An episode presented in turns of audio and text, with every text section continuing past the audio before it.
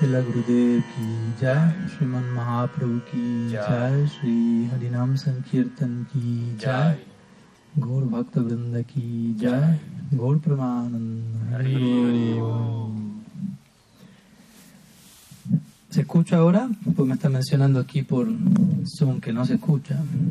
Ahora se escucha. Quizá no se escucha con, con la tambura de fondo, no sé, pero bueno. Se escucha muy duro la tambora, Mm. pasito de la voz. Mm, bien, bueno, por ahora ya se escucha. Sí. Bien. Entonces, muy buenos días a todos. Pranam, bienvenidos. Un gusto poder estar compartiendo con ustedes aquí eh, en este bello espacio.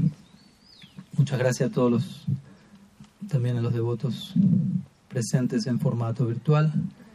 Y estamos continuando hoy con nuestro segundo encuentro oficialmente, aunque tuvimos un primer encuentro extraoficial de introducción, pero más oficialmente nuestro segundo encuentro en el marco de, de Gaur Lila Kata, eh, donde vamos a comenzar hoy narrando el Janma Lila de Sri Gaur Sundar y también Valya Lila y Poganda Lila, o Kumar Lila y Poganda Lila, los pasatiempos de nacimiento, de niñez, de infancia del Sriman Mahaprabhu. Mm, El día de ayer, un breve repaso, estuvimos, eh, antes de comenzar hoy con la narrativa del Lila, estuvimos intentando brindar una, una base sobre la, la ontología, la supremacía de la posición de Sri Chaitanya Dev, mm, la supremacía del Gaur Lila, como este Gaur Lila no, no es únicamente un, un puente hacia el Krishna Lila,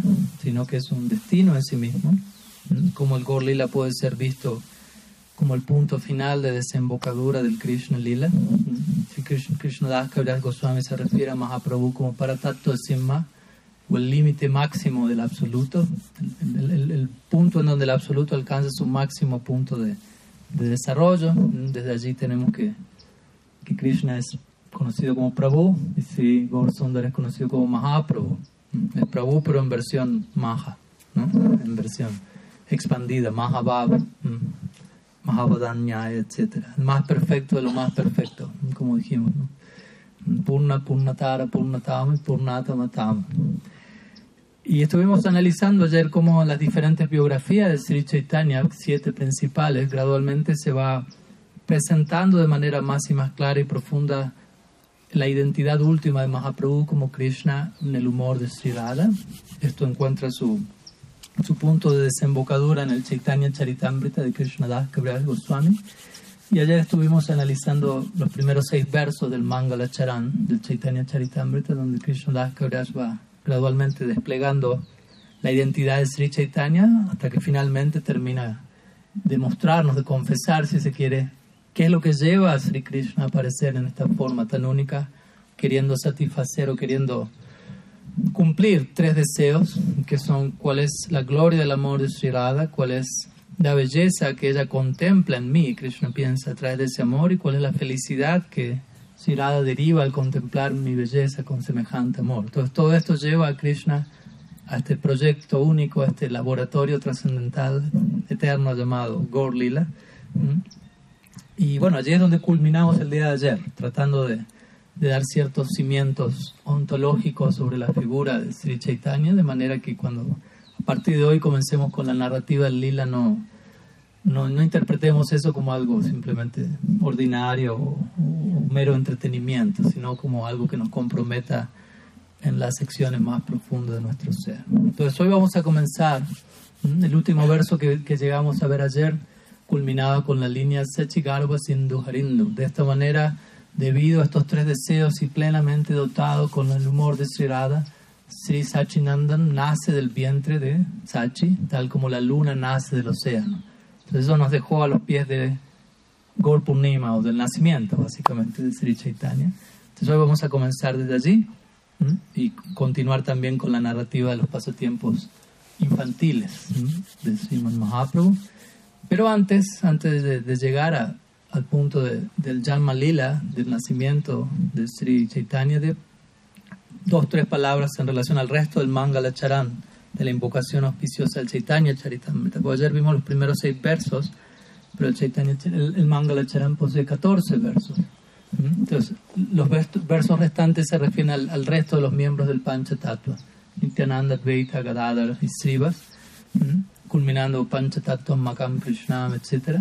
Y especialmente dedicando varios versos a Nityananda Prabhu, Krishnadas Kaviraj, ya que como vamos a ver, Nityananda Prabhu es una figura difícil de, de comprender, básicamente. Avadut.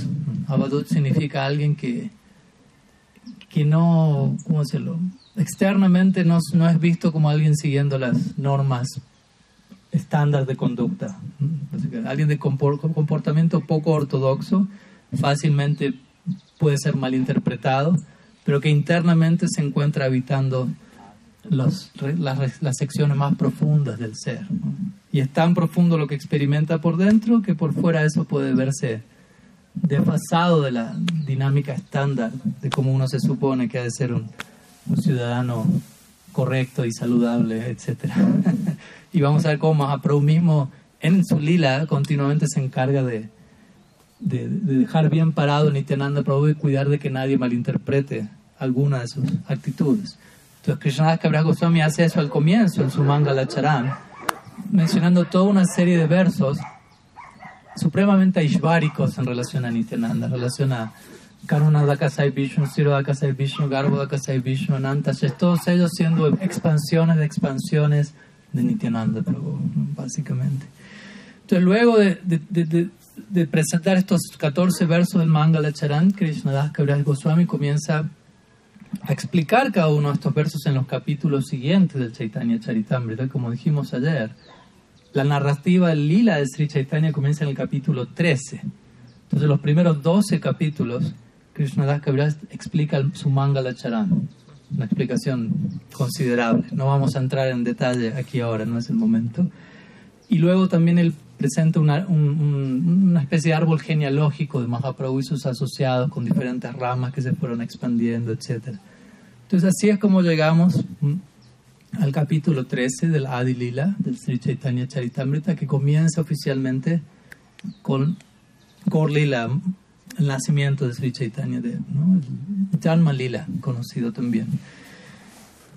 Es supremamente importante comprender la naturaleza del nacimiento de Bhagavan en este mundo, ya que como siempre decimos, cuando celebramos una festividad como Janmastami o Gaur Purnima, estamos celebrando el nacimiento del innaciente, el nacimiento de aquel que es la fuente de todo lo demás y que a su vez parece que tiene una fuente y que nace, lo cual obviamente el ejemplo que siempre se da es el ejemplo del sol, ¿no? el ejemplo del sol que nace, todo el sol naciente, pero sabemos que en última instancia el sol no nace. Si uno tuviese la capacidad de moverse a la velocidad de la luz, siempre sería de día, básicamente. De la misma manera, en la medida que nosotros podemos mantenernos en contacto con, con la realidad de Bhagavan, siempre nos mantenemos bajo, bajo, bajo el día iluminado de su presencia.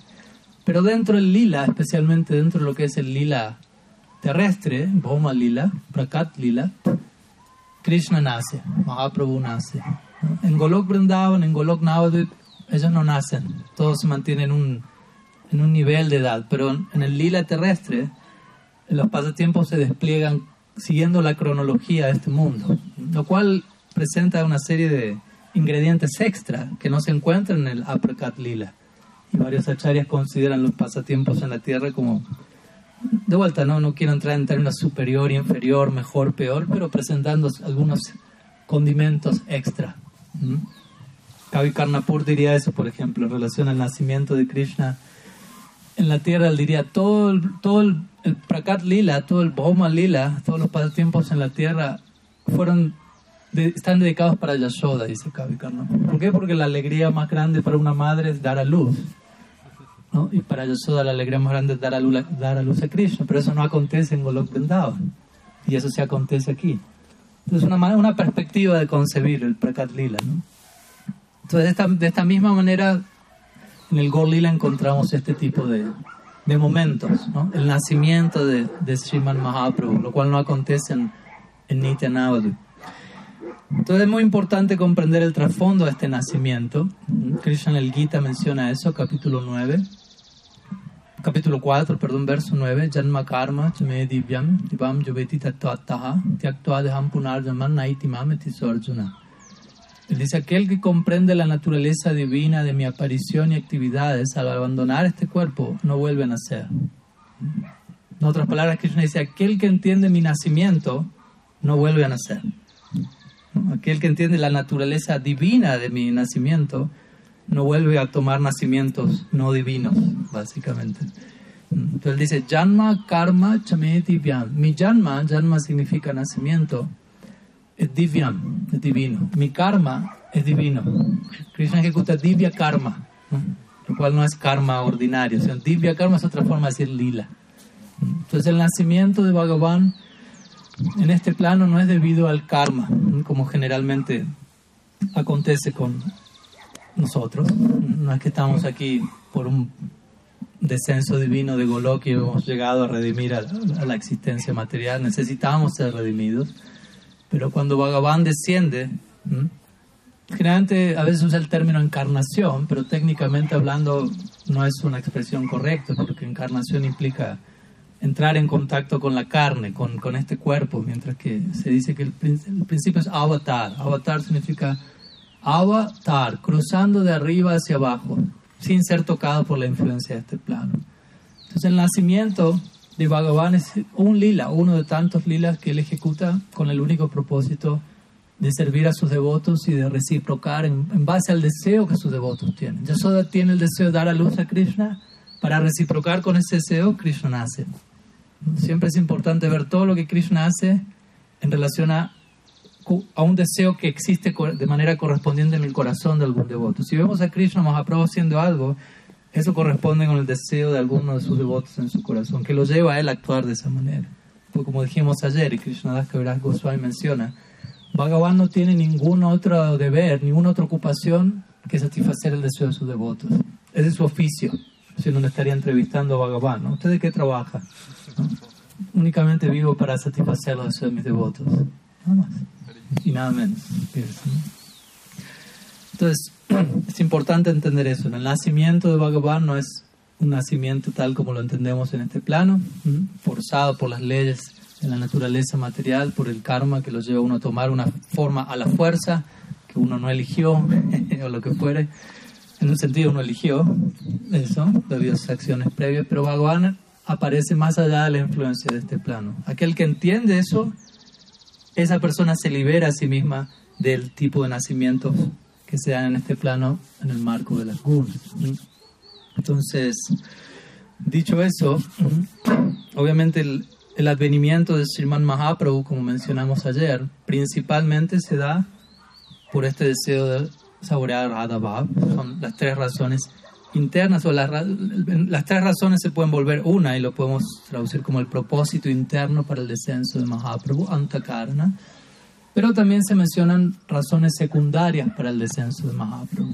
Secundarias en comparación a la primaria, ¿no? Porque uno las, las vamos a ver y vamos a ver son extraordinarias, siendo secundarias. Entonces, las razones secundarias principalmente son el establecimiento del Yuga Dharma o el deber religioso de la era. También reciprocar el llamado de Advaita Charya, como vamos a ver a continuación. En otras palabras, reciprocar el deseo llamado de su devoto. Y también responder al canto de Haridas Thakur. Otra forma de mostrar cómo de vuelta Bhagavan simplemente vive para reciprocar el llamado de su devoto, el deseo de su devoto.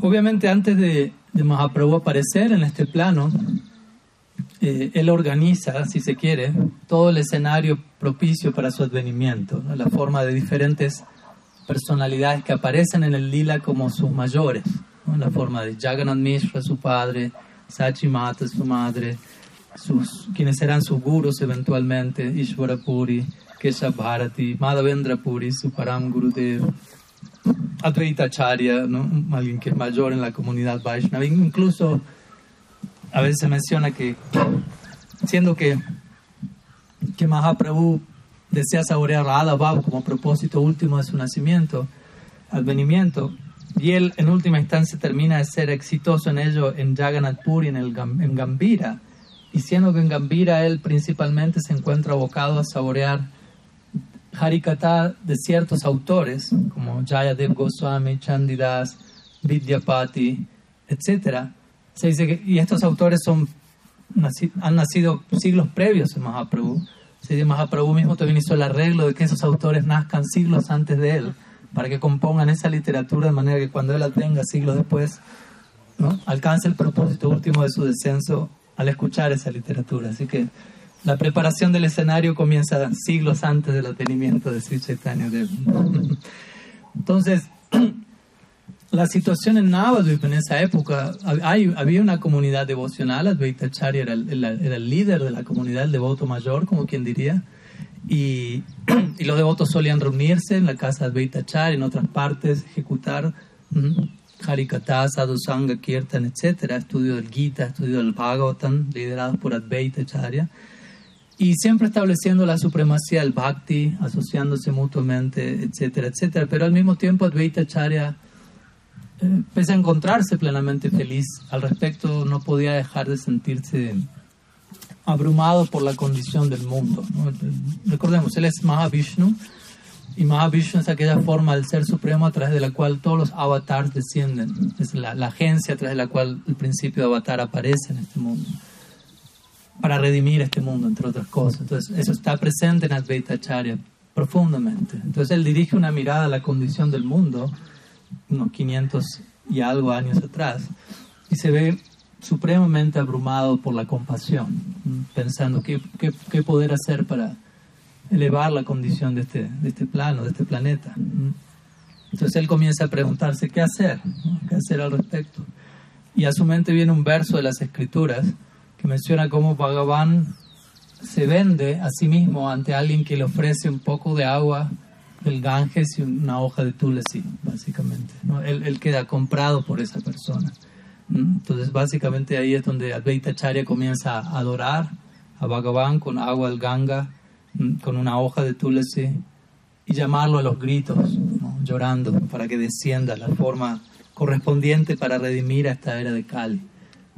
Advaita era un gran adorador y en este tipo de, de ritual, nos muestra la esencia misma de Archana. No, no era algo muy elaborado, un poco de agua, una hoja, patram pushpam palantoyam, yomi bhakti prayachati, talaham bhakti paharitam ashnamami preyatatmana. Asnami preyatatmana.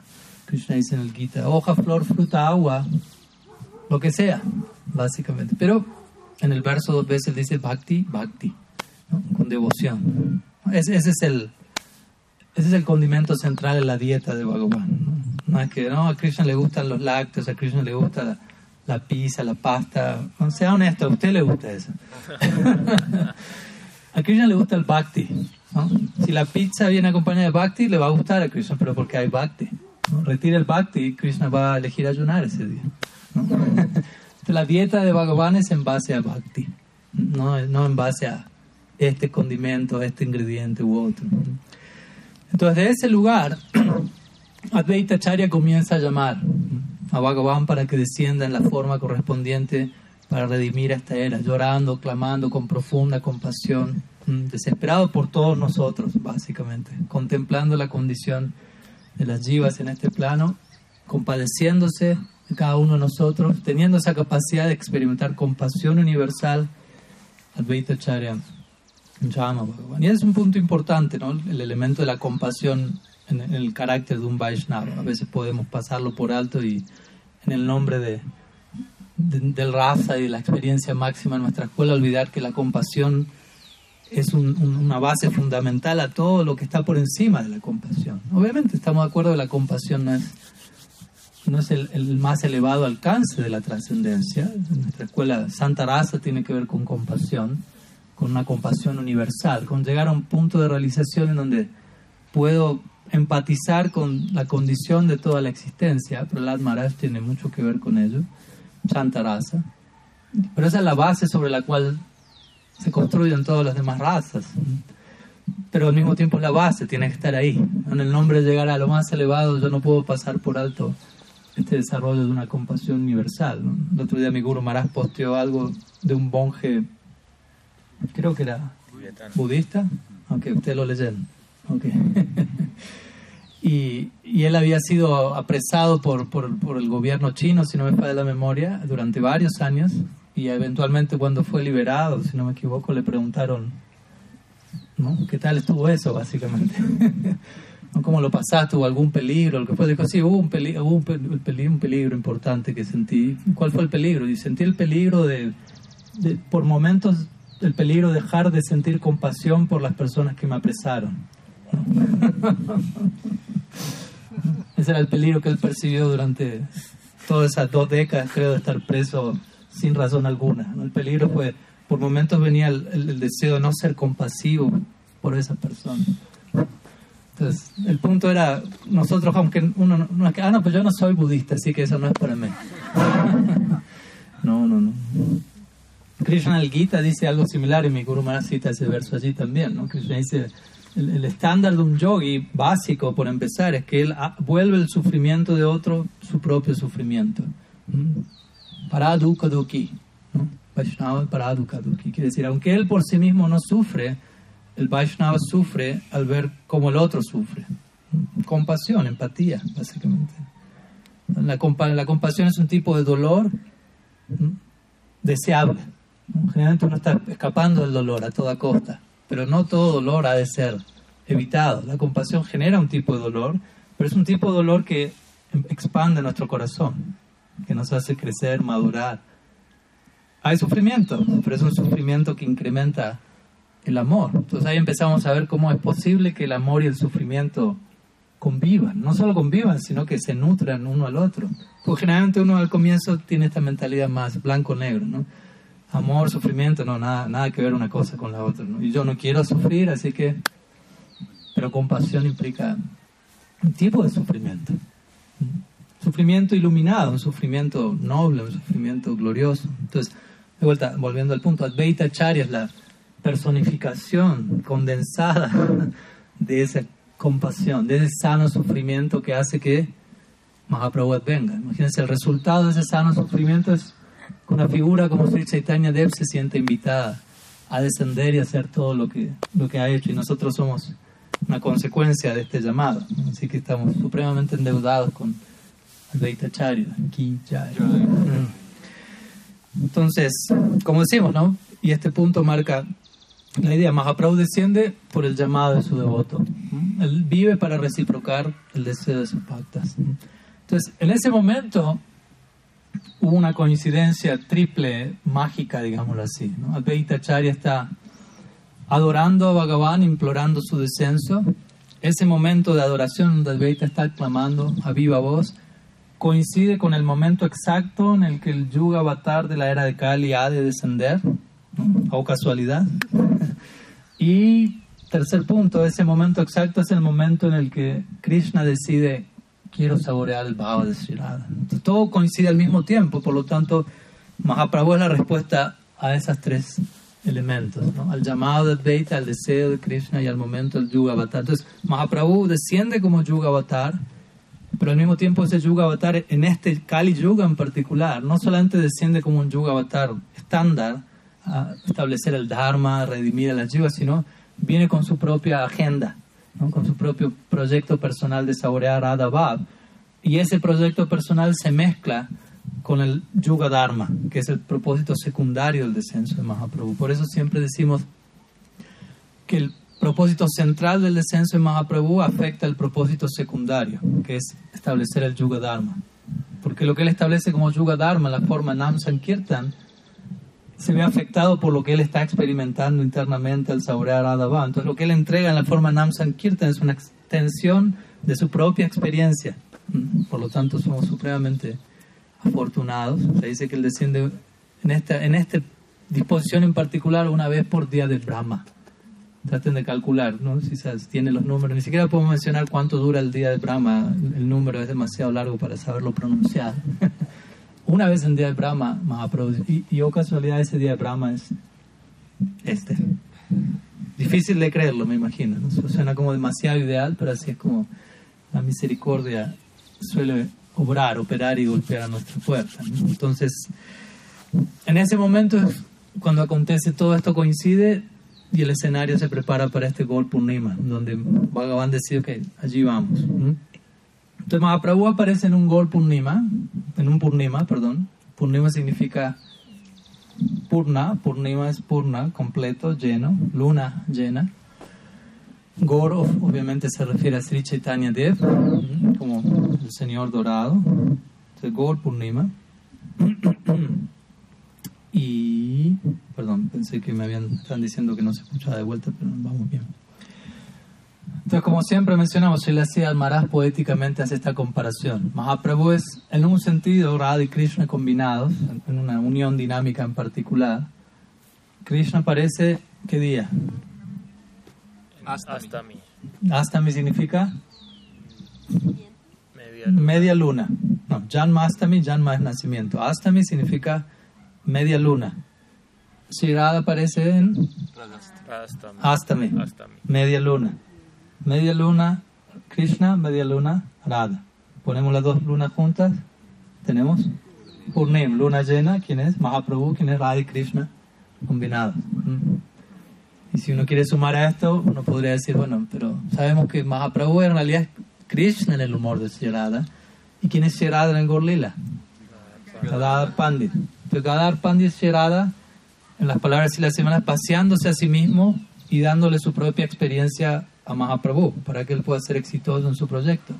Entonces Mahaprabhu está lleno de Radha Bhav y Gadadhar es Radha vaciándose a sí mismo. Entonces Mahaprabhu aparece en Purnim y Gadadhar Pandit aparece qué día? Amavasya. ¿Qué significa Amavasya? Luna nueva, que significa no hay luna. Como para seguir con la analogía poética, ¿no? Todo, todo lo que pertenece a esa luna ha sido entregado a Mahaprabhu, si se quiere. ¿Mm? Se dice que antes de que Mahaprabhu nazca, en verdad sí, Sachi queda embarazada en numerosas ocasiones, pero pierde ocho embarazos seguidos. ¿no? Suena traumático, lo sé. Ocho niñas no, no, no, no terminan de, de manifestarse. Y luego Sachideva tiene un hijo antes de, de que Mahaprabhu nazca, llamado Vishwarup, ¿m? quien es el hermano mayor de Sri Chaitanya. Y luego el nacimiento de Vishwarup es que Mahaprabhu entra en el vientre de Sachi, Sachi Garbha Sindhu Harindu. Y antes de nacer, él permanece en el vientre de Sachi Matu durante nada más y nada menos que 13 meses. Entonces, toda una situación, más de un año. ¿no? Imagínense, para, para aquellas madres aquí presentes que han dado a luz, le estoy viendo la cara, ¿no? 13 meses. Ya 9 meses es más que suficiente que decir 13 meses. Pero bueno, Mahaprabhu es quien está ahí, así que no hay problema, da gusto. Sukade Goswami estuvo 16 años, así que no nos podemos quejar por 13 meses nomás. Entonces dice que en el momento en el que Sachi Mata queda embarazada, Jagannath Mishra, se dice similarmente al, al advenimiento de Krishna, el, el embarazo no acontece en términos normales, como suele darse en, en- en el intercambio físico-biológico en este plano, sino que místicamente se da esta transferencia de energía interna, Swarup Shakti, y Mahaprabhu nace de, ese vientre. ¿no? Krishna nace del vientre de Bhakti, básicamente, es la idea. Entonces, cuando Sachi queda embarazada, Jagannath Mishra le comenta a ella en confianza, estoy comenzando a ver cosas muy poco comunes, ¿no? Diferentes. Veo tu cuerpo totalmente resplandeciente, parece el ser que, que la diosa de la fortuna misma ha entrado en tu persona y donde quiera que voy todas las personas me ofrecen respeto, me entregan riqueza, regalos, como de la nada, básicamente, sin pedirlo. No sé qué está pasando, ¿no? Y para sumarle a eso, Sachi le dice, a mí me está pasando exactamente lo mismo. y comienzo a ver seres maravillosos volando en el aire, glorificando y cantando oración, ¿no? Los devas y demás personalidades que comienzan a adorar a, a Bhagavan allí. Y en los sueños tengo, tengo visiones de, de una personalidad fulgente entrando en mi bien, ¿no? Los dos hablando como completamente desconcertados sobre qué está aconteciendo y en el, en la- en- en el marco del Nara Lila. Pues recordemos, Gaur Lila es un Nara Lila, quiere decir pasatiempos semejantes a los humanos. Entonces existe este ingrediente de, de, de inocencia, si se quiere, no terminar de entender qué está pasando. No es que, ah, no, es que Bhagavan descendió y nosotros somos sus devotos. No, nada, no, no está esa, esa conciencia en ese momento. Entonces, bueno, pasa un año de embarazo, todavía Mahaprabhu no adviene. Entonces Jagannath Mishra se, se preocupa, ¿no? ¿Qué estará aconteciendo? Entonces él se dirige a donde su suegro, quien es Nilambar Chakrabarti, el padre de Sachi Mata, conocido, renombrado astrólogo también y, y como visionario. Y él comienza a hacer todos los cálculos en relación a, a cuándo va a ser el nacimiento de Mahaprabhu y cuándo todo va a acontecer. Y él le dice, de aquí a un mes, en un momento muy auspicioso, tu hijo va a nacer. Así que no, no, no hay que preocuparse. Estamos tres meses pasados de lo estándar del embarazo, pero está en camino, básicamente. Entonces dice, cuando llega el momento, Purnim, el día ideal, se da un eclipse eh, lunar ese día, donde de acuerdo a la, a la visión védica, eclipse significa que Rahu se traga, básicamente. Eclipse lunar significa que Rahu está devorándose a la luna y ya no, no se ve la luna. Aunque los Vaishnavas explican, nuestros acharyas, que ese día está naciendo la luna de Mahaprabhu, Gaur Chandra.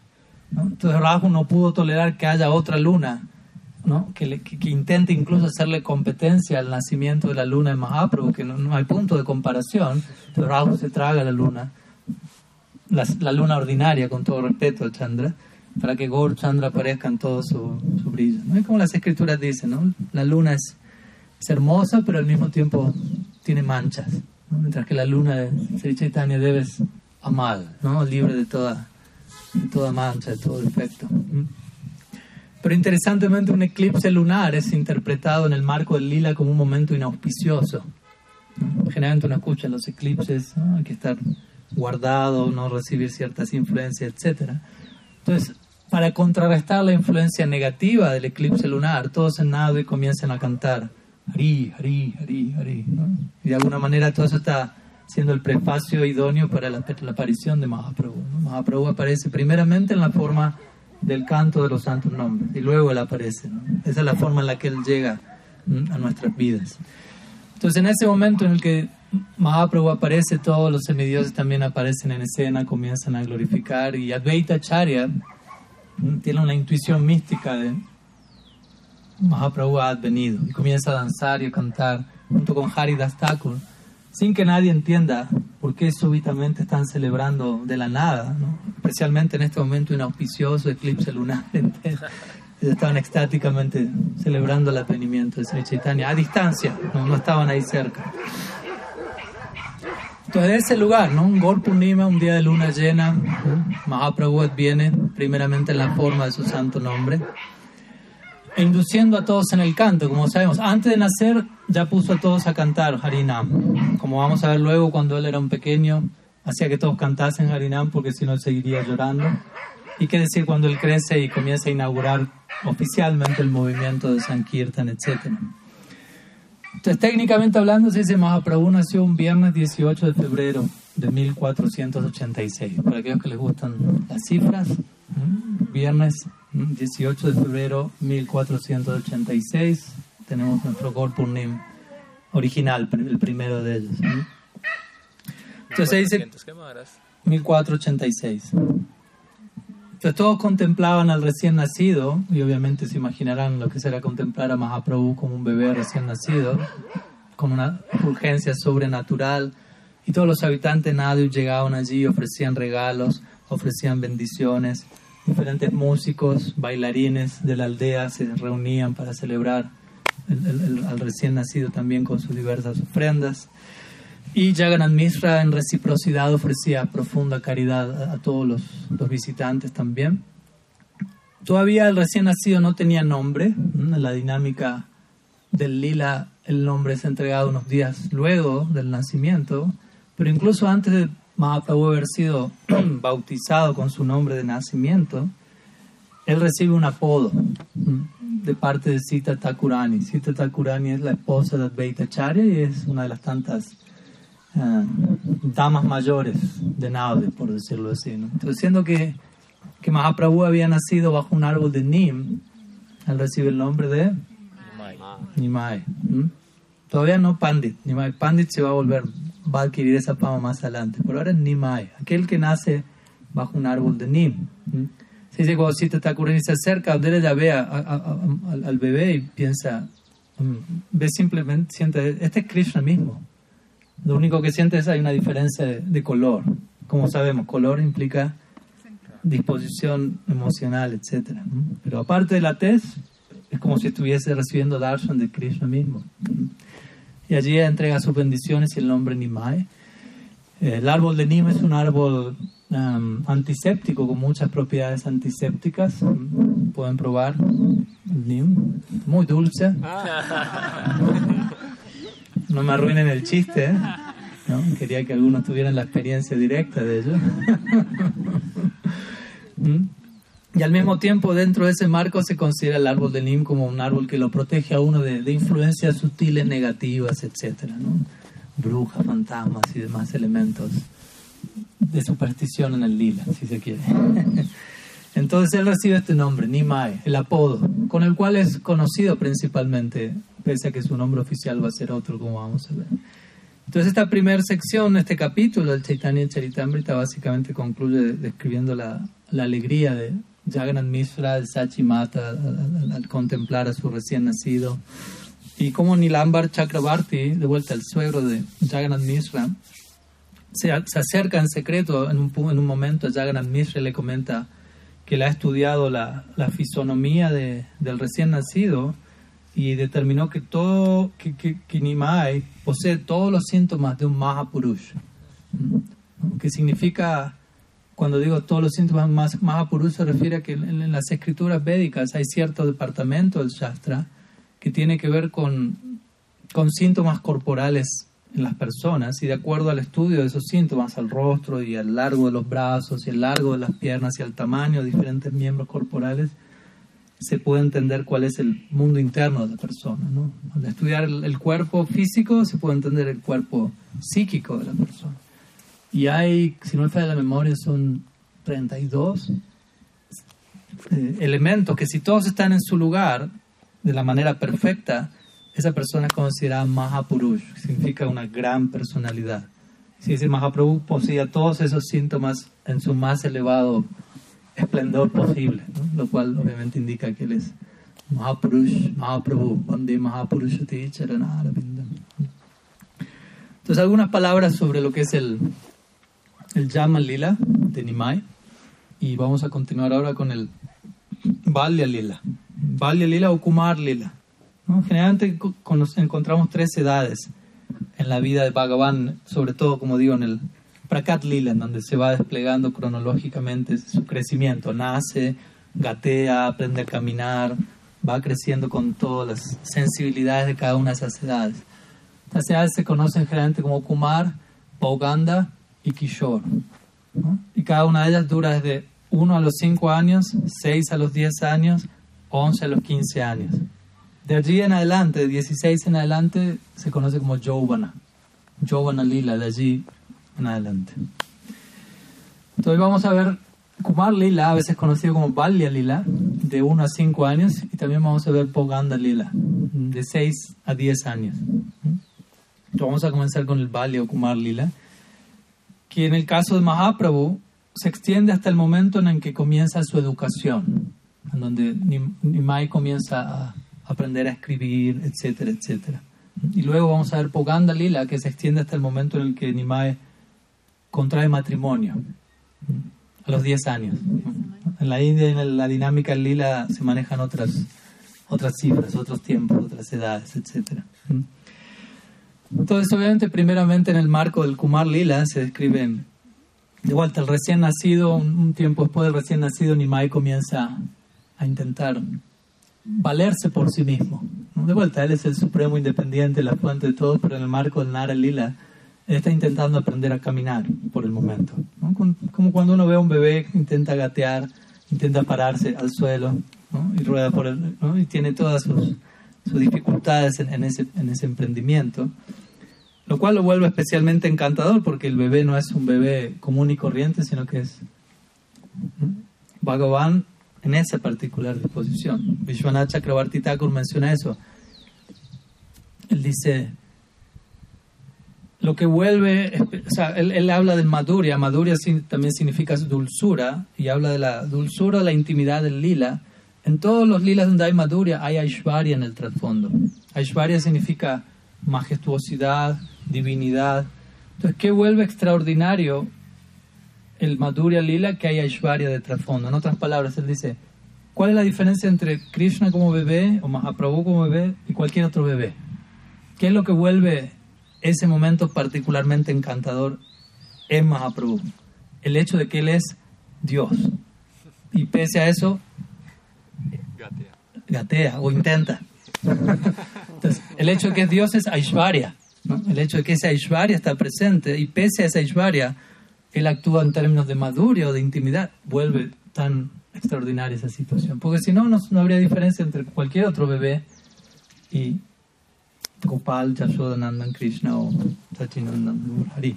Entonces, Nimai está aprendiendo a gatear, se para por momentos, vuelve al suelo, pero cuando él se para por momentos se dice que las huellas de sus pies quedan marcadas en la tierra de Nadia y Sachi y Jagannath Mishra se acercan y contemplan las huellas de, su pequeño y, y ven que las huellas poseen diferentes marcas, las que conocemos, las marcas de los pies del loto de Sri Chaitanya, hay, un, hay un parasol, hay una caracola, hay un pez, marcas que tienen obviamente cada una de ellas un rayo, una bandera, todos, todo un significado. Pero de vuelta, en el, en el marco del Nara Lila, sus padres observan eso y se, ¿no? ¿Qué está pasando? ¿no? ¿Qué, es el- qué son esas marcas en las huellas de nuestro Nimai? ¿Mm? Entonces nuevamente luego Sachi está amamantando a Nimai, contempla de cerca esas huellas en, en las plantas de los pies y llama a Jagannath Mishra y le dice, observa, ¿no? Tiene, un, tiene, tiene dibujitos nuestro hijo las plantas los pies, cosas por el estilo. ¿Mm? Y de vuelta, Jagannath Mishra va donde Nil- Nilambar Chakrabarti, el astrólogo, el mayor de la familia, les comentan lo que estaba pasando y Nilambar Chakrabarti hace sus cálculos astrológicos. Yo, ya le dije, Mahapurush, gran personalidad. Nunca hasta el punto de decir, es Bhagavan mismo, Krishna es el humor de Radha, nada de eso, pero gran personalidad, Mahapurush. Luego Nilambar Chakrabarti mismo es quien organiza la ceremonia donde se le concede oficialmente el nombre o- a Nimai. De vuelta, hasta ahora Nimai se mantiene con su apodo y hay una ceremonia en particular en donde Ni- Nimai se vuelve Vishwambar. Vishwambar Mishra. Mishra sería el apellido familiar, Jagannath Mishra, Vishwambar Mishra. Y él recibe este nombre, Vishwambar. Significa aquel que nutre al universo entero, Vishwambar. Nilambar Chakrabarti dice, ¿no? Siendo que él va de alguna manera a proteger y a nutrir al universo entero, su nombre es. Obviamente, de vuelta, Sachi y Jagannath nunca terminan en su vatsalya de concebir qué significa eso. Pero en el Ambar Chakrabarti entrega esa, esa predicción. Y luego se hace esta ceremonia en donde Nimai o Vishwambar, como gusten, o Nimai Vishwambar, tiene, se, le prestan, se le presentan para que elija diferentes ítems. Yo creo que lo habrán visto alguna vez, ¿no? Unos granos, algún Lakshmi Y Srimad Bhagavatam. Entonces, ¿qué eligió Vishwambar? Ustedes dirán. Srimad Bhagavatam ki jai. Obviamente. La esencia misma del Bhagavatam es el descenso de Gaur Hari, así que sin dudarlo fue inmediato y abrazó el Bhagavatam de una manera única. De hecho, como siempre decimos, la Gaudiya Sampradaya es el resultado de Mahaprabhu haber abrazado el Srimad Bhagavatam desde un lugar único como nadie lo habría abrazado antes. de esta manera eso acontece aquí literalmente. Mahaprabhu como un niño abraza el Bhagavatam, el comienzo de la Gaudiya Sampradaya.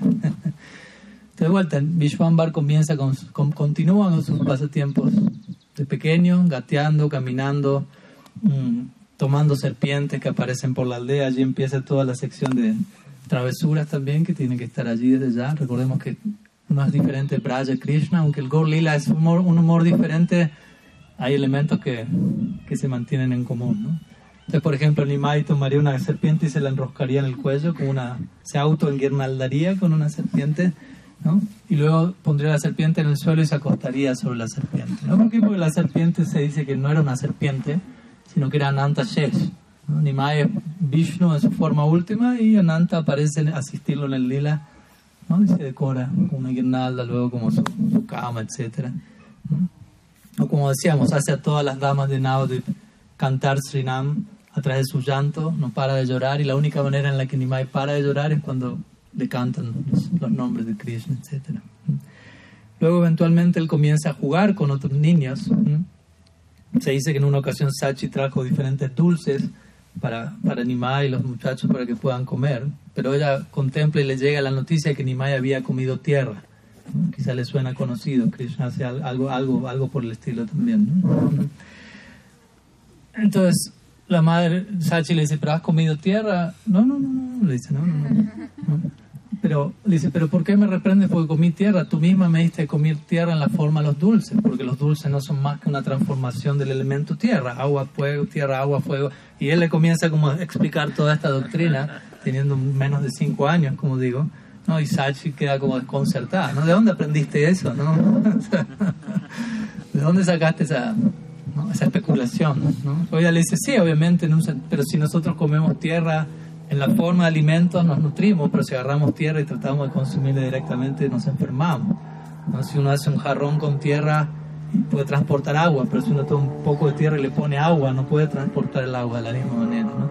Entonces Nimai le agradece a su madre la instrucción y le dice, de aquí en adelante cuando tenga hambre voy a, a llamarte y a mamar de tu pecho directamente, ya no voy a andar comiendo cosas raras por allí.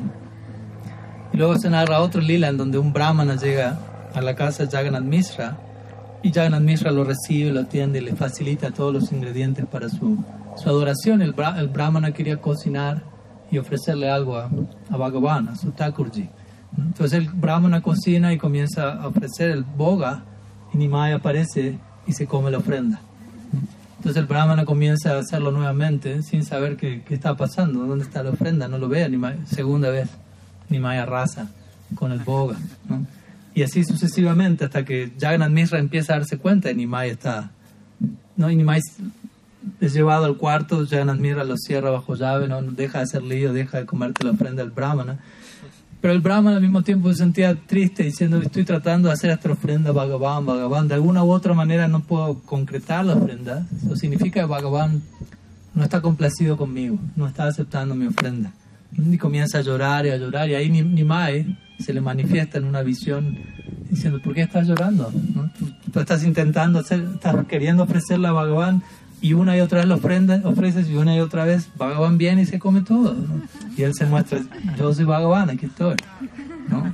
Y en mi advenimiento previo como Krishna, tuvimos este mismo lila nosotros. Y le muestra al Brahmana su vida previa en el Krishna lila y cómo Krishna se comía su ofrenda y obviamente se imaginarán.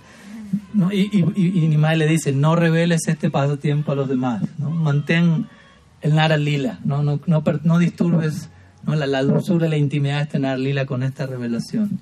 El, Bhagavatam, el, el Brahmana retorna de su visión y, y, y toma la ofrenda que, que había sido, lo que queda de la ofrenda que había sido honrada por Nimai y se comienza a untar todo su cuerpo con el prashad ¿no? y a rodar el suelo por el, por, en éxtasis y queriendo como compartir eso, pero recordando, no, Bhagavan me pidió no decir nada y se retira. También se narra otro lila donde dos ladrones aparecen en, el hogar de Nimai en la noche, atraídos a, a los diferentes ornamentos que acompañaban a Nimai. Pues Nimai era un bebé, pero estaba decorado con, con joyas y diferentes piedras preciosas. Los ladrones consideraron, bueno, con esto ya nos jubilamos, básicamente, ¿no? Entonces ellos toman al bebé y se lo llevan consigo con la idea de luego retirarle todas las, las joyas y demás. Entonces Nimai es llevado no presta oposición durante la noche por estos dos ladrones, pero obviamente el yoga maya de, de Nimai genera su efecto y los ladrones piensan que están llegando a su guarida, ¿no? pero continúan caminando, continúan caminando y cuando se quieren acordar y ya están que casi llegan, se encuentran nuevamente en la casa de Nimai. ¿no? Como que dieron toda una vuelta y volvieron al mismo lugar y quedan completamente desconcertados y Nimai los miraba como... Y lo dejan animar nuevamente y salen corriendo pensando aquí hay algo que está más allá de nosotros. ¿no? Después también se narra obviamente muy en paralelo con el Krishna Lila diferentes pasatiempos de Nimai con sus pequeños amigos robando comida de los vecinos, peleándose con otros niños, ya de chiquito ya empezaba el vira raza. y, y, muchos de, sus vecinos yendo donde Sachi quejándose, con el paralelo a con los vecinos quejándose donde Yashoda, ¿no? tu, tu, tu, tu, está robando, peleando, rompiendo, mintiendo al mismo tiempo totalmente encantada con que eso siga ocurriendo, pero parte de Lila es quejarse ante Yasoda debido a ello. Yasoda, debido a su ceguera de, de Vatsalya, es no, no, no, no es posible esto, no es posible. Aunque toda la aldea ya unánimemente está golpeando a su puerta para, para Yasoda, es como, no, no es posible, un pequeño no puede hacer eso. ¿no?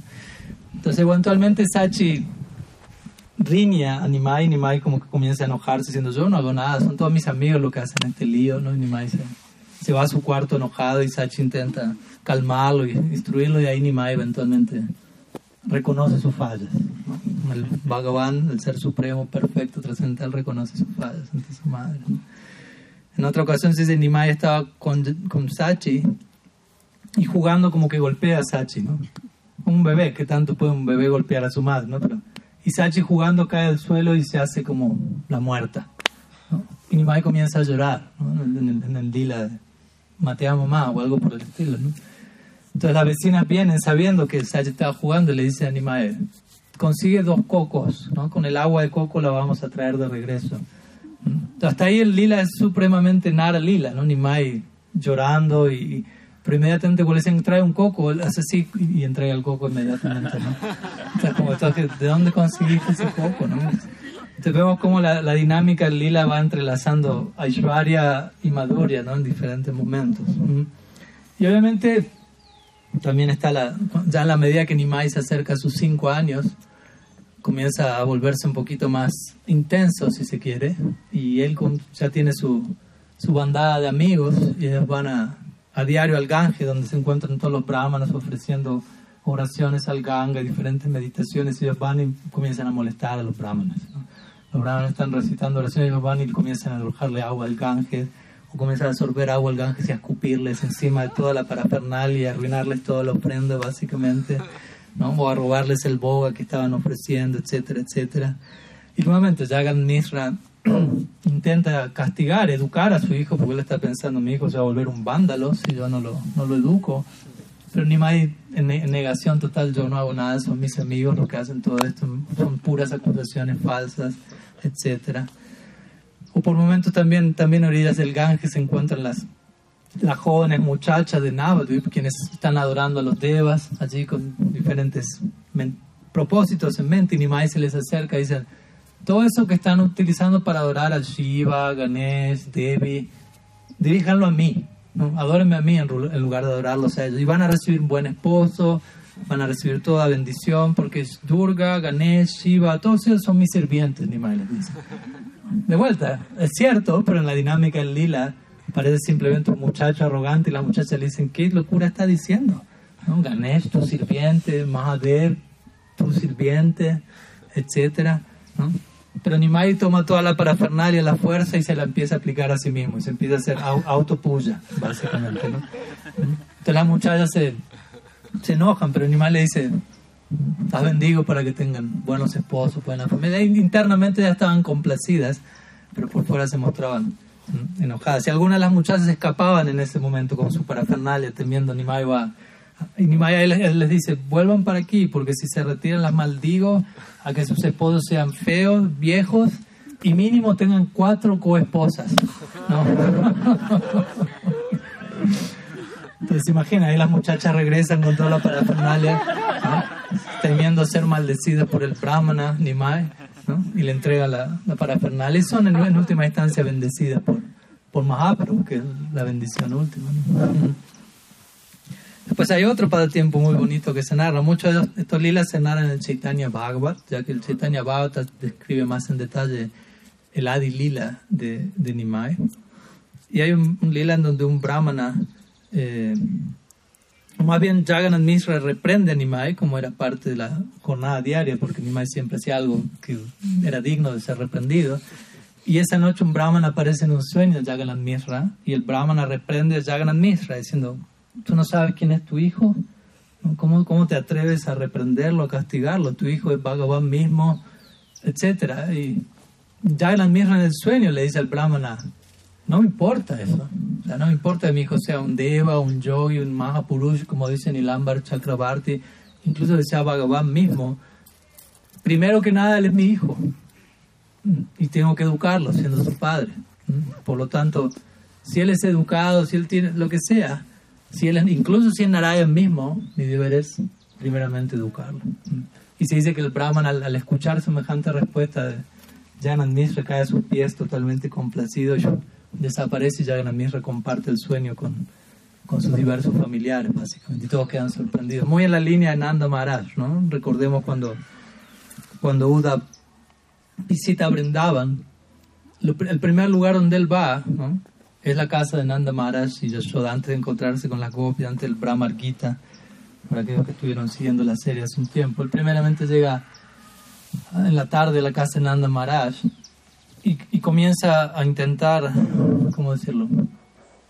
Ah, contener a los Brajavasis, ya que Krishna le solicitó eso, pero obviamente queda completamente desconcertado de cómo ejecutar esa tarea, porque se, se encuentra con un tipo de amor que es desconocido, que era desconocido para él hasta ese punto, y con un nuevo Krishna que él desconocía, que reciproca ese amor. Y cuando él está hablando con Nanda Maharaj, le dice, usted es tan afortunado, ya que usted tiene, siente amor paternal para con Krishna, quien es el Ser Supremo. Todas las personas se acercan al Ser Supremo de otro lugar, pero usted es tan afortunado que siente afecto paternal por él, el Ser Supremo. ¿No? Trata de introducir esa, no- esa noción aishvárica cuanto más puede. Y Nanda Maharaj cuando lo escucha decir eso, lo mira a como, como un demente, así, ¿no? Dice, yo, yo, yo escuché que tú eras un sabio, que eras el consejero de Krishna en, en- en Mathura. Muy buenas cualidades llegaron a mis oídos en relación a ti, pero ahora que te escucho hablar, uno dice, uno puede, uno conoce a alguien cuando abre la boca, básicamente. ¿no? Hasta ese momento no sabemos bien dónde está la persona. Le invítelo a abrir la boca y ahí se da cuenta dó- dónde está. di- eh, Bando dijo, ahora que te escucho hablar, me doy cuenta que no eres muy sabio, ¿no? La fama que te acompaña no, no te la merece. ¿Cómo vas a decir que Krishna es Dios? Es absurdo. ¿no? Imagínense para Buda que le ¿no? Y Nanda Maharaj le dice, yo sé quién es Dios. ¿no? Yo conozco a Vishnu Narayan, lo adoro todos los días. Básicamente es mi Ishtadev.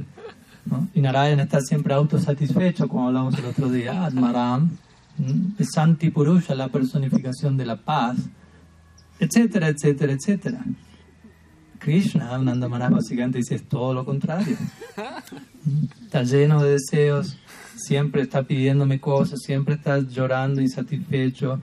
Y como digo, y eso que Nanda Maharaj no, no conoce la vida romántica clandestina de Krishna. ¿no? Después Suda va a enterarse de eso con las gopis, ¿no? pero, pero el punto es que Nanda Maharaj le dice, Krishna es todo lo contrario a, lo que Dios debería ser. ¿Cómo va a ser Dios? Es absurda la idea. ¿no? Pero luego él concluye diciendo, incluso si sería Dios, primero es mi hijo. Después, segundo Dios. Primero mi hijo, segundo Dios. Imagínense la psicología de Brendava, ¿no? Ok, quizás sea Dios, pero es secundario. Es secundario que mi hijo sea Dios. Primero mi hijo. Y si tengo que castigarlo siendo mi hijo para educarlo y garantizarle un buen futuro, lo voy a hacer. ¿no? Y, y- así concluye Uda. Imagínense la cara de Uda. ¿Qué puede decir Uda antes no? Sea, similarmente, que Jagannath Mishra responde a este Brahman en ese sueño. ¿no? Entonces aquí básicamente finaliza el- una breve descripción del Balya Lila o Kumar Lila de, de Srinimai, que como decimos, él comienza esta, él culmina esta sección con el comienzo de su educación, en donde él comienza a, escribir. ¿no? Hay una ceremonia conocida al respecto, se llama Hate Kadi. Hate significa mano y Kadi significa, como le dicen aquí en Colombia, tiza, Sí, tiza. con lo que uno escribe en un pizarrón. Sí, tiza. Ok. Entonces la ceremonia se llama mano tiza, como diciendo, con- con- toma la tiza en mano y comienza a aprender el alfabeto sánscrito, en este caso, Devanagari, etc. Que obviamente, como sabemos, Nimai lo, lo aprende demasiado rápido, básicamente. Todas las combinaciones de las letras y demás. Y allí es donde entra el Poganda Lila. Entonces vamos al Poganda Lila y ya con eso concluimos nuestra narrativa de hoy. El Poganda Lila se extiende, como mencionamos, desde los 6 años de la vida de Nimai a sus 10 años. Entonces aquí Nimai comienza a aprender gramática sánscrita, comienza su, acercarse más y más al título de Pandit. Todavía no es Nimai Pandit, pero comienza el capítulo, el comienzo del capítulo Pandit. Eso ya va a venir a partir de mañana y demás días. Entonces él comienza a aprender gramática sánscrita su profesor, su guru es Gangadas Pandit. En ese sentido es prácticamente el primer guru de, de Mahaprabhu en su lila. Mahaprabhu tiene diversos gurus a lo largo de su lila. Perdón, Maharaj, el, el horario no es ya el de la traducción de Sila Tripurari. No, no, no, hasta las 11 puedo terminar. O sea, el de ellos es a las Dice 12 y 30 hora argentina, ya son las 12 y 30 hora argentina. Queda, queda, queda, queda un tiempo todavía, Ah. Entonces, se dice que Nimai memorizaba, como digo, rápidamente todas las distintas combinaciones, con solo oírlas una vez, ¿no? Shrutidar, y comenzaba a derrotar a todos los compañeros en clase en, en términos de debates, para la capacidad que tenían de debatir en esa edad, etcétera. Y luego se menciona algo en relación al hermano mayor de, de Nimai, Vishvarup. Se dice que Vishvarup, siendo hermano mayor de Nimai, ya estaba en edad para contraer matrimonio. Entonces comienzan los arreglos. ¿no? En esa época los matrimonios eran arreglados, como quizás han escuchado. Entonces Sachi y eh, Jagannath Mishra sobre todo comienza a organizar bueno, con quién se va a casar Vishvarup. Pero el punto es que Vishvarup no, no tenía una disposición matrimonial, digámoslo así. Su naturaleza apuntaba a una vida monástica. Entonces, el momento que él escucha que se estaba organizando todo para que él se casase, básicamente responde en la manera de Gourari. ¿no? Él desaparece del hogar, él se, se retira del hogar ¿m? y eventualmente acepta sannyas, lo cual implica no regresa al hogar, técnicamente hablando, y comienza a peregrinar por todas partes y ya nadie más lo vuelve a ver, lo cual es un, un, un capítulo dentro del lila traumatizante para Sachi y Jagannath Mishra, imagínense eso, a punto de, de organizar todo, el niño desaparece y nunca más sabemos algo de él. Entonces, tanto Sachi como Jagannath Mishra se entristecen profundamente, allí es donde Nimai, siendo aún un niño, de alguna manera, de todas maneras, crece en el sentido de decir, bueno, voy a dejar de ser tan travieso y voy a tomar más responsabilidades en el hogar, ya que mi hermano mayor ya no está aquí, y voy a apoyar a mis padres de ese lugar. Y él comienza a tratar de contener a sus padres, diciendo, bueno, el hecho de que Vishvarup haya aceptado sannyas, tener un sannyas en la familia es una bendición para toda la familia, no tenemos que lamentarnos, somos supremamente bendecidos. Con esto Nimai comienza a mostrar que él apoya al sannyas en Kali Yuga, porque a veces se menciona eso, no, no está prescrito, etc. Y él les asegura a sus padres, pero yo me voy a quedar con ustedes y los voy a servir fielmente, así que cuenten con eso, no se preocupen. Entonces ellos encuentran cierto alivio allí. Y Jagannath Mishra se dice que con el paso del tiempo él obviamente seguía padeciendo la, la separación de Vishvarup en cierta medida y comenzó a sentir cierto temor de que Nimai siguiese sus pasos, ¿no? Lo cual era un temor justificado, como sabemos. Entonces él piensa, bueno, Vishvarup aceptó sannyas porque recibió una, una educación, se había asociado bastante con Advaita Charya, fue iluminado con el conocimiento de la naturaleza temporal de este plano y decidió dejarlo todo, etcétera. Y ahora Minimai está recibiendo una educación también y quizás probablemente debido a esa educación termine llegando a la misma conclusión que su hermano. ¿Y qué, qué pasaría si él partiría también? Entonces, en, un impulso de Vatsalya, en concibiendo, no, nos tenemos que retener de alguna forma a Nimai, llegan a Mishra concluyó, vamos a cancelar la educación de Nimai. No, no lo vamos a enviar más a la escuela Gangadath Pandit. Y, y Sachi obviamente le dice, no, pero ¿quién va a querer casarse con un muchacho no educado, etcétera, no? Tiene que seguir. Mishra dice, no, pero puede pasar esto, y ahí Sachi queda como... Entonces, finalmente Jagannath Mishra le pide a Nimai, cancela tus estudios, y Nimai lo hace pero insatisfecho, no, no era su deseo. Él en este periodo él está totalmente absorto en aprender y en estudiar, apasionado con el descubrir todos los días algo nuevo. Y acepta, pero comienza a volverse igual de travieso que antes o más, ¿no? Como mostrando con eso su insatisfacción. Entonces, se dice que todo nada y hasta un punto llega a un punto donde le dicen a Jagannath y Sachi, envíalo de vuelta a la escuela, no, no es correcto que esto esté pasando así. ¿no? Entonces ahí nuevamente él continúa, retoma sus estudios en ese marco. Lo de los potes. Sí. Entonces también se menciona en, otro lila a este respecto, en una ocasión Nimai honra nueces de Betel que fueron ofrecidas a la deidad. Ujú. Ya estuvimos hablando un poco de eso, nueces de Betel, tambul, pan. Y queda intoxicado y cae al suelo inconsciente dentro del lila. Entonces él es despertado por sus padres eventualmente y él les comparte un sueño que tuvo en ese momento, en donde Vishvarup aparece en el sueño y lo lleva a Nimai lejos del hogar. Entonces, de vuelta, se vienen dando estas secuencias premonitorias y Vishvarup le solicita a Nimai, acepta, acepta sannyas, ¿no? súmate al, al grupo de los Fridandis. pero Nimai le dice, pero nuestros padres están desamparados y yo acepto señal que va a ser de ellos y más bien en el futuro me voy a volver un grijasta, un jefe de familia, voy a apoyar a mis padres. Y, y Vishwarup como que lo apoya en ese respecto, en el sueño, ¿no? Y Vishwarup lo lleva a Nimai de regreso a su hogar y le dice a Nimai, ofrécele millones de reverencias a, a Sachi. Entonces Nimai obviamente despierta y comparte ese sueño con Sachi Jagannath, quienes se alegran del saludo de Vishwarup, pero al mismo tiempo hay algo en ellos como, ¿no? Otra vez la otra vez el fantasma de la renuncia, etc. ¿Mm? Luego finalmente llega el momento del Upanayana Samskara, o el momento donde el Nimai, nacido en familia brahmana, ha de recibir el Upavita, o el, o el, el cordón sagrado, y todo, obviamente un, un determinado samskara, un determinado ritual para marcar ese- ese- esa etapa. Y se dice que luego de, del recibirlo, parte de la ceremonia es que el, nuevo brahmana va a solicitar madhukari, a, a mendigar de las personas de la aldea.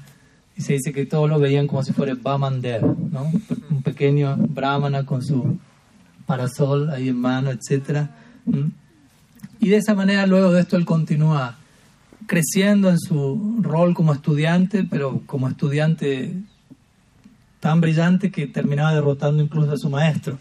Hasta, un punto seguía estudiando, pero hasta un punto no había nadie que le pudiese hacer un igual a igual en términos de debate. Él ya comenzaba como a, encontrarle el gusto a esta raza de, de debatir, de derrotar a otro. No había redes sociales en esa época todavía, pero bueno, es el comienzo de Facebook, si se quiere. Todo viene del lila originalmente. Esa es la versión allí, ¿no? Nimai derrotando a todos, debatiendo, invitando los argumentos. ¿Mm? Y él iba con su grupo de amigos a orillas del Ganges y allí había otros muchachos que también estudiaban diferentes bandos y se, se empezaban a encontrar y a, y, a, desafiar a debates y comenzaba, y obviamente Nimai siempre derrotaba, pero a veces a los no les gustaba y comenzaban a tirarse agua y a pelear entre ellos en el marco de esos debates. Y así Nimai iba de gat en gat, ¿no? A lo largo del Ganges, desafiando a uno, desafiando a otro, derrotando a uno, derrotando a otro. Y desconcertando a todos, como sabemos, el estándar de, de Nimai era presentar un punto, invitar al otro a que derrotase el punto, la persona dice, no sé qué decir. Ok, yo sí sé qué decir, dice Nimai. Y él mismo presenta un, un punto que el contraargumento a su propio punto y todos quedan, ¿y ahora cómo? ¿Qué más podemos decir? Nada más, punto conclusión. No, no, algo más se puede decir, Nimai. Y él vuelve a, a refutar su propia refutación a su punto. Y, así durante, ¿no? Como una especie de mamushka, ¿no? Que es otro punto y otro argumento y otro argumento, todos quedan completamente...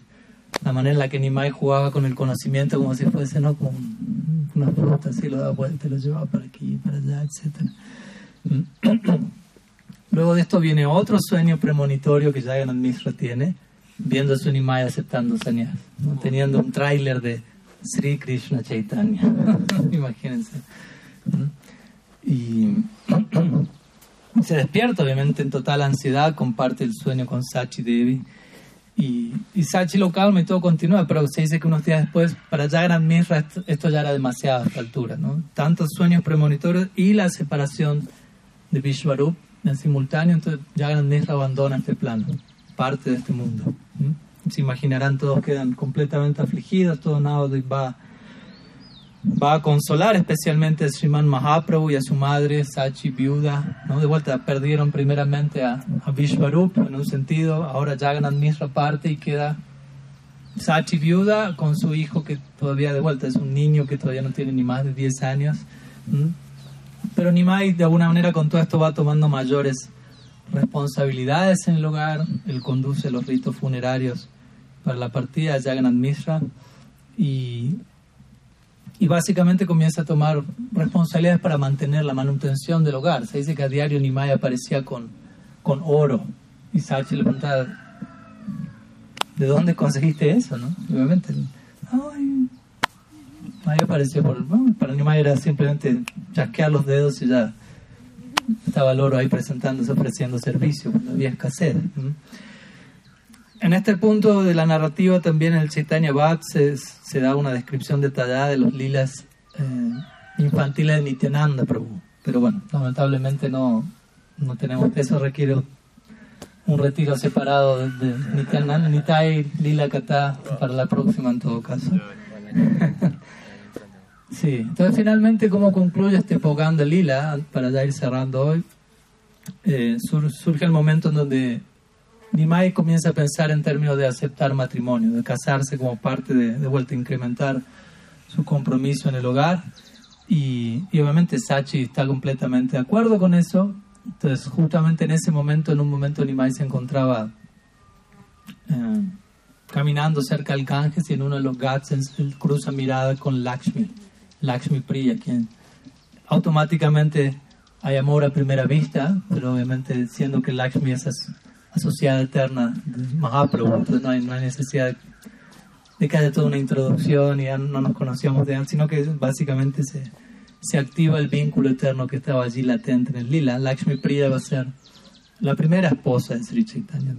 Luego vamos a seguir co- compartiendo estos días por qué hay una, una segunda esposa eventualmente, etcétera. Entonces, inmediatamente, tanto Lakshmi Priya como Nimai se, se miran y surge ese apego natural interno, siendo eternos asociados, si se quiere. Y casualmente en ese momento aparece en escena alguien conocido como Vana Mali, quien es un concertador de matrimonios, no sé si hay un término técnico en Colombia para eso. Casamentero. Un casamentero, ok. Y bueno, o casualmente le aparece en escena y es allí donde van donde Sachi se le presenta la propuesta, ya accede y Nimai eh, se casa con Lakshmi Priya. Se, se describe en detalle la celebración del matrimonio y allí es donde culmina el Poganda Lila de Nimai. A partir de mañana vamos a continuar con el Kishore Lila, de los 11 hasta los 15 años, donde Nimai ya comienza a volverse Nimai Pandit con todo lo que ello implica y demás lilas, pero hoy vamos a dejar aquí, ya estamos casi en, en horario. Y bueno, si quedan algunas preguntas, que estos días no estuvimos recibiendo preguntas, les pido que las puedan reservar. En estos días vamos a estar teniendo sesiones de preguntas y respuestas también. Así que los que no estén con nosotros, en donde sea que estemos, ahí pueden conectarse online y, y presentar también su- sus consultas. Shila Gurudev ki jai, Sriman Mahaprabhu ki jai, Sri Harinam Sankirtan ki jai, Gaur Bhakta Vrinda ki jai, Gaur